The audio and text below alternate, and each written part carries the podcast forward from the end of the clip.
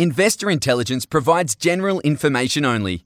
You should consider seeking independent advice to see how this information relates to your unique circumstances.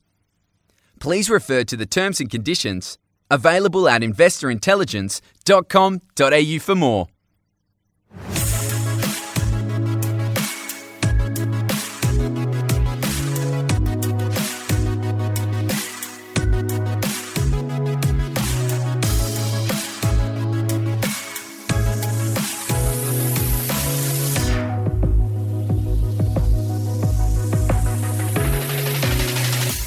Hello, and welcome to this week's episode of Investor Intelligence, brought to you by the team at the Property Mentors. It's your weekly podcast for all things investment and hosted by me, Phoebe Sikowski Wallace.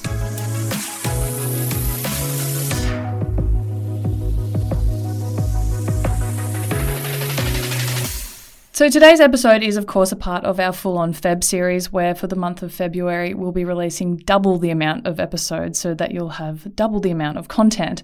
And back with me again for this episode is our in house investment expert, Luke Harris. Hello again, Luke. Hello, Phoebe. How are you? Very well, thank you.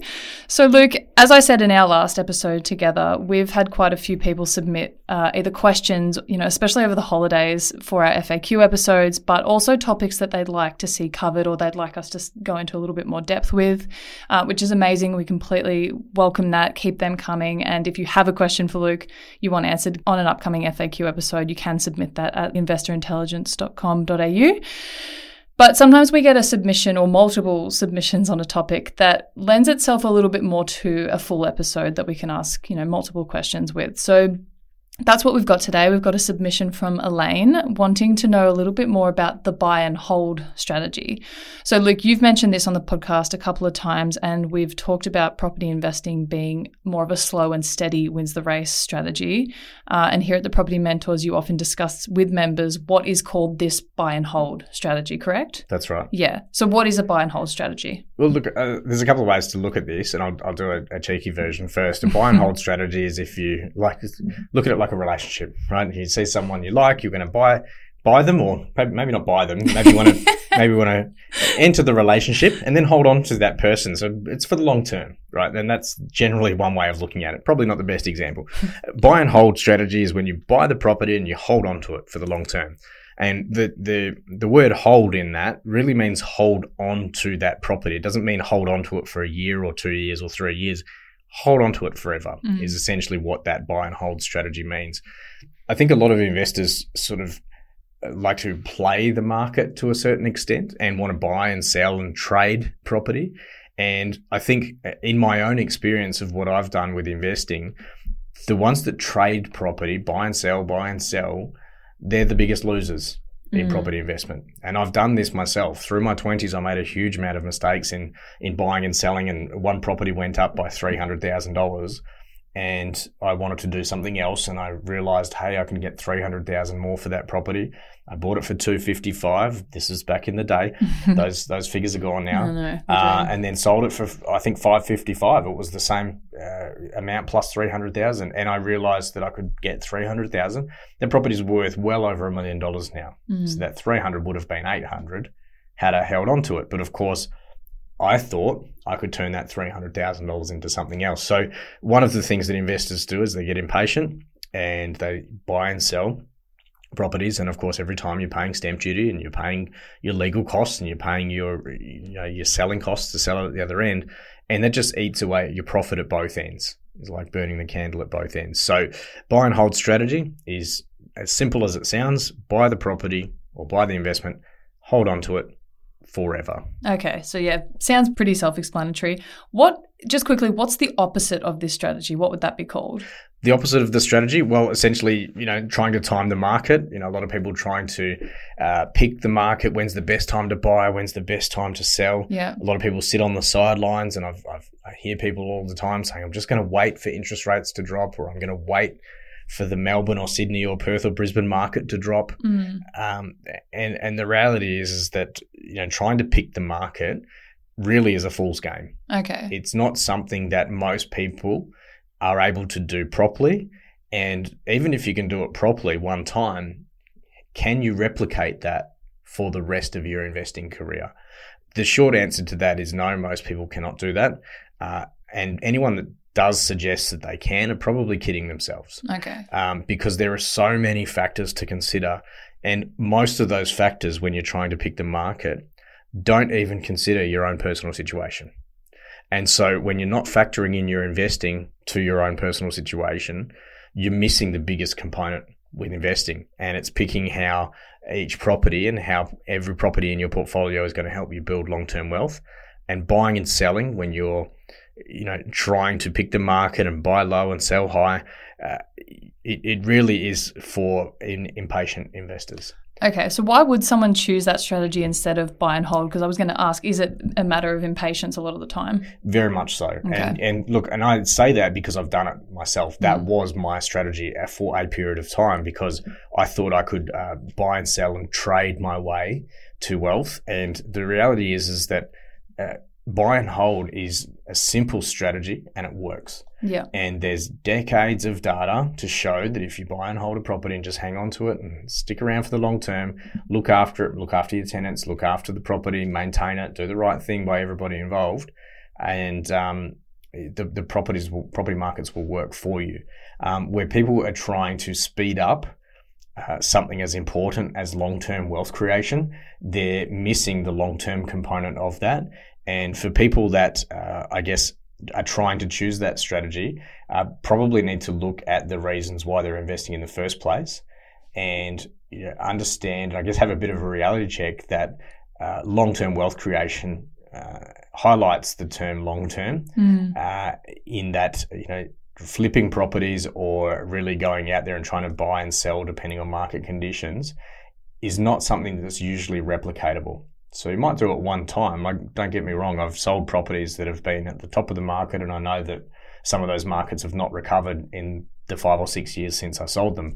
Um, at the same time, the properties that I've held for a long, a long-term hold, uh, as far as a buy and hold strategy, they are the ones that have actually performed the best Mm. because those are workhorse properties that have sat in the portfolio for a long time now and they sit there and do what they need to do. They bring in rent, um, they provide tax benefits, and the capital growth is insane because it allows me to leverage into other properties. Yeah. So the time the market or timing the market strategy or the, you know, buy low, sell high, is that sometimes attractive to people because it can bring higher reward, but with that it comes at the cost of a higher risk? Well, that, that's true. I mean, there's the old saying is that, you know, what's timing the market or timing in the market? Mm. Time in the market is more important. So this is where buy and hold becomes really important is that time in the market is more important than, than timing the market. Okay. So, you know, if, if that's your strategy, you've got to understand that once you've sold that asset, you can't make money off it ever again. So, you know, understanding why somebody would sell uh, an investment property uh, always needs to be linked back to the long term goals and how that actually fits in with the long term goals. And like I said, if you've sold that property, you can't make money off it again. And most likely, you need to replace it with another property. Mm. So that's going to cost stamp duty again, and you're going to have to pay your selling costs to get out of the old one. And there's tens of thousands of dollars involved in doing this. And with property prices these days, um, state governments haven't adjusted their stamp duty rates. Uh, so the same stamp duty percentages we were paying many years ago, we're still paying now, but property prices have gone up 30, 40, 50% or more. So, you know, the state governments are loving it at the moment. They're getting a lot of revenue from, from stamp duty. So every time you buy and sell a property, they love you Yeah. uh, you know, and the banks are resetting your mortgage every time back to day one. You might be five or six years into paying down a 30 year loan. You go and take out a new loan. Most people will not take out a 24 year loan to cover off the six years they've already been paying. So they'll reset the clock, goes back to a 30 year loan, and they're paying all of that upfront interest again. Mm. Whilst it is tax deductible, a lot of people don't factor those things in. And so, like I said, it eats away at your profit. And if you get the timing wrong, it can cost you a lot of money. Yeah, okay. So do different investments favor one type or strategy or another? Like, say, if we're talking stocks and the property uh, or artwork, say. Well, look, I, I can't really comment for anything other than property because Sure. I, I would would have to say that I'm not the expert in those things. Um, artwork, uh, look, I think there are plenty of crazy people out there that will pay millions of dollars for paintings and various other things, and, and that's great, and and good on them for doing that. And if they feel that's a good investment, then then so be it. Uh, if I've got millions of dollars on buying property, I am not buying artwork. Um, so you know, and the stock market again, a whole different uh, situation altogether. But any investment really uh, with a buy and hold approach is going to give you benefits for the long term. Uh, even a bad investment that was a bad investment 30 years ago will turn good over the longer term. Because if you could go back in time, and Phoebe, if you could tell me what's the worst investment in Australia back in, what is it, 1993, right? And we could pick that property out right now and say 123 Smith Street in, in Somewhereville hmm. was the worst investment in 1993. It was a little townhouse somewhere. It was falling apart, horrible investment. But 30 years on, that property's worth a lot more money now, mm. right? So again, buy and hold is the only way for that investment to turn good. Yeah. And the thing is the markets have changed during that 30 year period. We've had good markets and bad markets and mixed markets, high interest rates, low interest rates. Finding the best time in that 30 years to sell that property probably is still no better than what that property would be worth today. Right. You'd be waiting around a fair bit. That's right. Yeah. So, lastly, if we are talking about property and, you know, are there things that people should consider if they were to try and time the market by buying and selling property regularly? The first thing I would consider is how that actually fits into your plan. Yeah. So rather than um, rather than answer that, teaching you how to do it, I would be suggesting that before you even decide to do that, make sure you know what the plan is. What are your end goals? How is this particular strategy trying to time the market going to give you those outcomes? And also noting that when you sell the property, you've got to pay tax on any profit you make. Um, and so not only do you no longer have an asset that's going to help you build long term wealth, you're paying tax on the profit that you make. And then you've got some cash. What are you going to do with that? Um, and maybe the plan is to go and do that whole process again, and maybe you're going to time the market again. But the, the reality is, is that buying and selling property like that does not build a portfolio. Yeah. Bottom line. Yeah. Long term wealth comes from holding assets for the long term. Mm-hmm. If part of your strategy is to sell down your assets, then every time you buy and sell assets, it's costing you money. Which, if anyone you know understands basic maths, if you if it's costing you money, it's taking away from your profits. Um, so if you're holding on to that property, you're only paying that stamp duty one time. Uh, and if you never sell it, well, you've got no selling costs involved in that property ever. Uh, and it can be used to access equity over and over to go and build the rest of your portfolio. So if people, uh, I guess, were looking at doing that, trying to time the market uh, by buying and selling property regularly, my only advice around that would be to discuss it with your accountant, discuss it with your mortgage broker, and put a really solid business plan together. When I say really solid business plan, I mean this needs to be 20 or 30 pages long with all of your cash flow projections, all of your forecasts, all of your research and due diligence on what types of properties you'll be securing. Um, factor in all of your renovation and holding costs, factor in your own time, and you know, assuming that's the part of the strategy is to renovate, uh, which a lot of people doing this. Uh, if you're trying to time the market, they get in and try and do a renovation, like we covered in our last episode. But timing the market is difficult because markets can change overnight. Yeah. So you might yeah. buy a property expecting to sell that property three, six, 12 months later. The market changes and then you're stuck with a property that you thought you could sell for a higher price.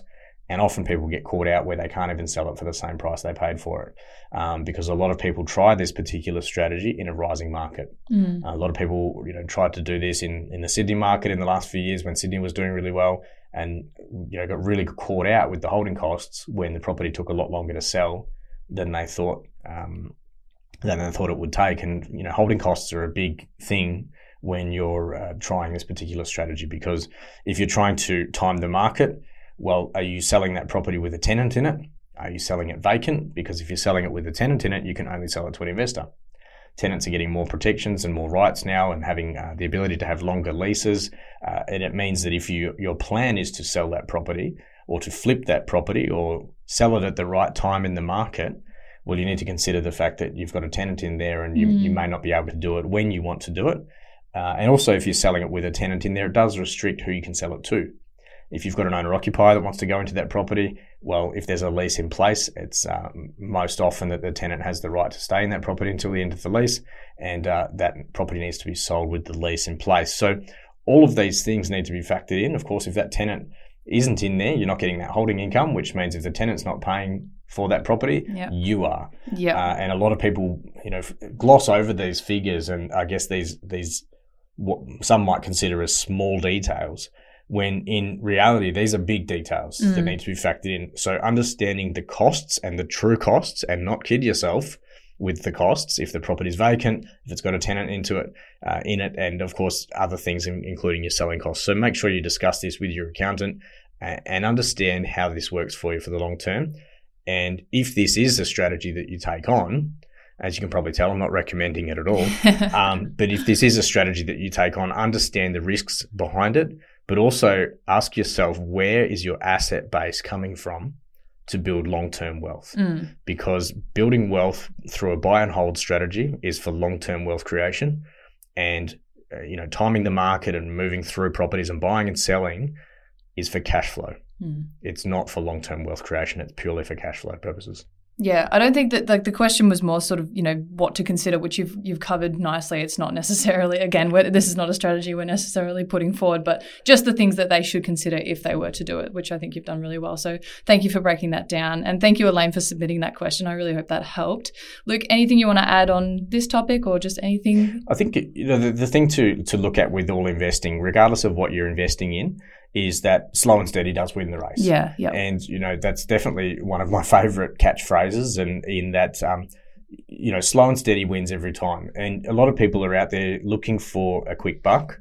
They're looking to uh, take the easiest approach, Yeah. and they're looking for essentially a silver bullet that's going to help them build wealth fast, uh, with little risk, with as little um, cash of their own in, in the in the deal as possible. Mhm. And the reality is, it's a unicorn investment. It doesn't exist. Um, so, going back to basics with property investing, if we look at the last couple of decades, there's been a lot of noise out there in the property markets about various schemes that are out there and various things that people can invest in. And a lot of companies have opened in the last couple of decades that we've seen and um, offering huge returns and huge uh, investment returns. And every every year, these companies are opening up and then disappearing again because uh, the the claims that they were making just simply weren't true. Uh, they were, you know, vaporware kind of thing. And Mm. people, uh, every time this happens, people get suckered in. They put their money in, and then they wonder why the company goes belly up and they lose their money.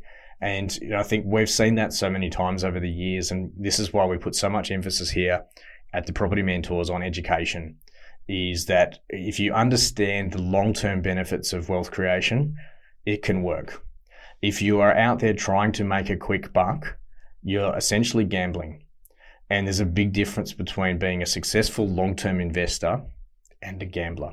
Mm. If you want to take your chances with gambling, you might as well cut the cut the cord, go down quickly uh, to the casino, put it all on red and black, make your decision, and get it over and done with, rather than going out there into the property markets and, and doing it a slow and painful way, finding out that you're going to lose your money.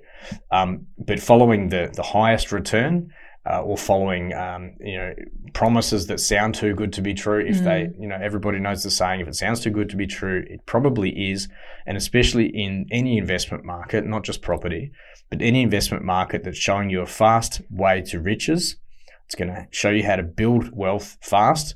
10 properties in 10 years or any of that sort of uh, you know catchphrase stuff it sounds good in any marketing material the amount of times i've been on on facebook and, or youtube and i've seen these, there's people out there saying you'll get 10 properties in 10 years the reality is that 99% of their clients have not achieved that result Yeah. it's not an easy thing to achieve. And at the same time, it's not something that most investors even need to achieve. So I think slow and steady wins the race every time. Make sure if you want to become a successful investor, you listen to people that are teaching you to invest slowly and carefully, have a conservative approach to your investing, and make sure that you structure a really good team around you so that when you are out there in the marketplace, you know what you're looking for.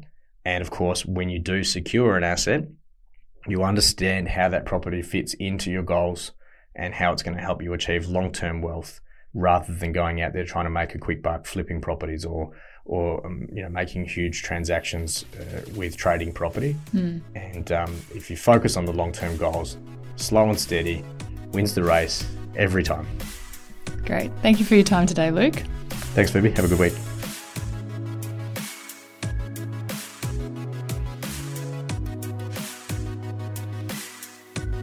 If you found this episode or any of our episodes helpful, please make sure to share and leave a rating to help us reach more people on their investing journeys.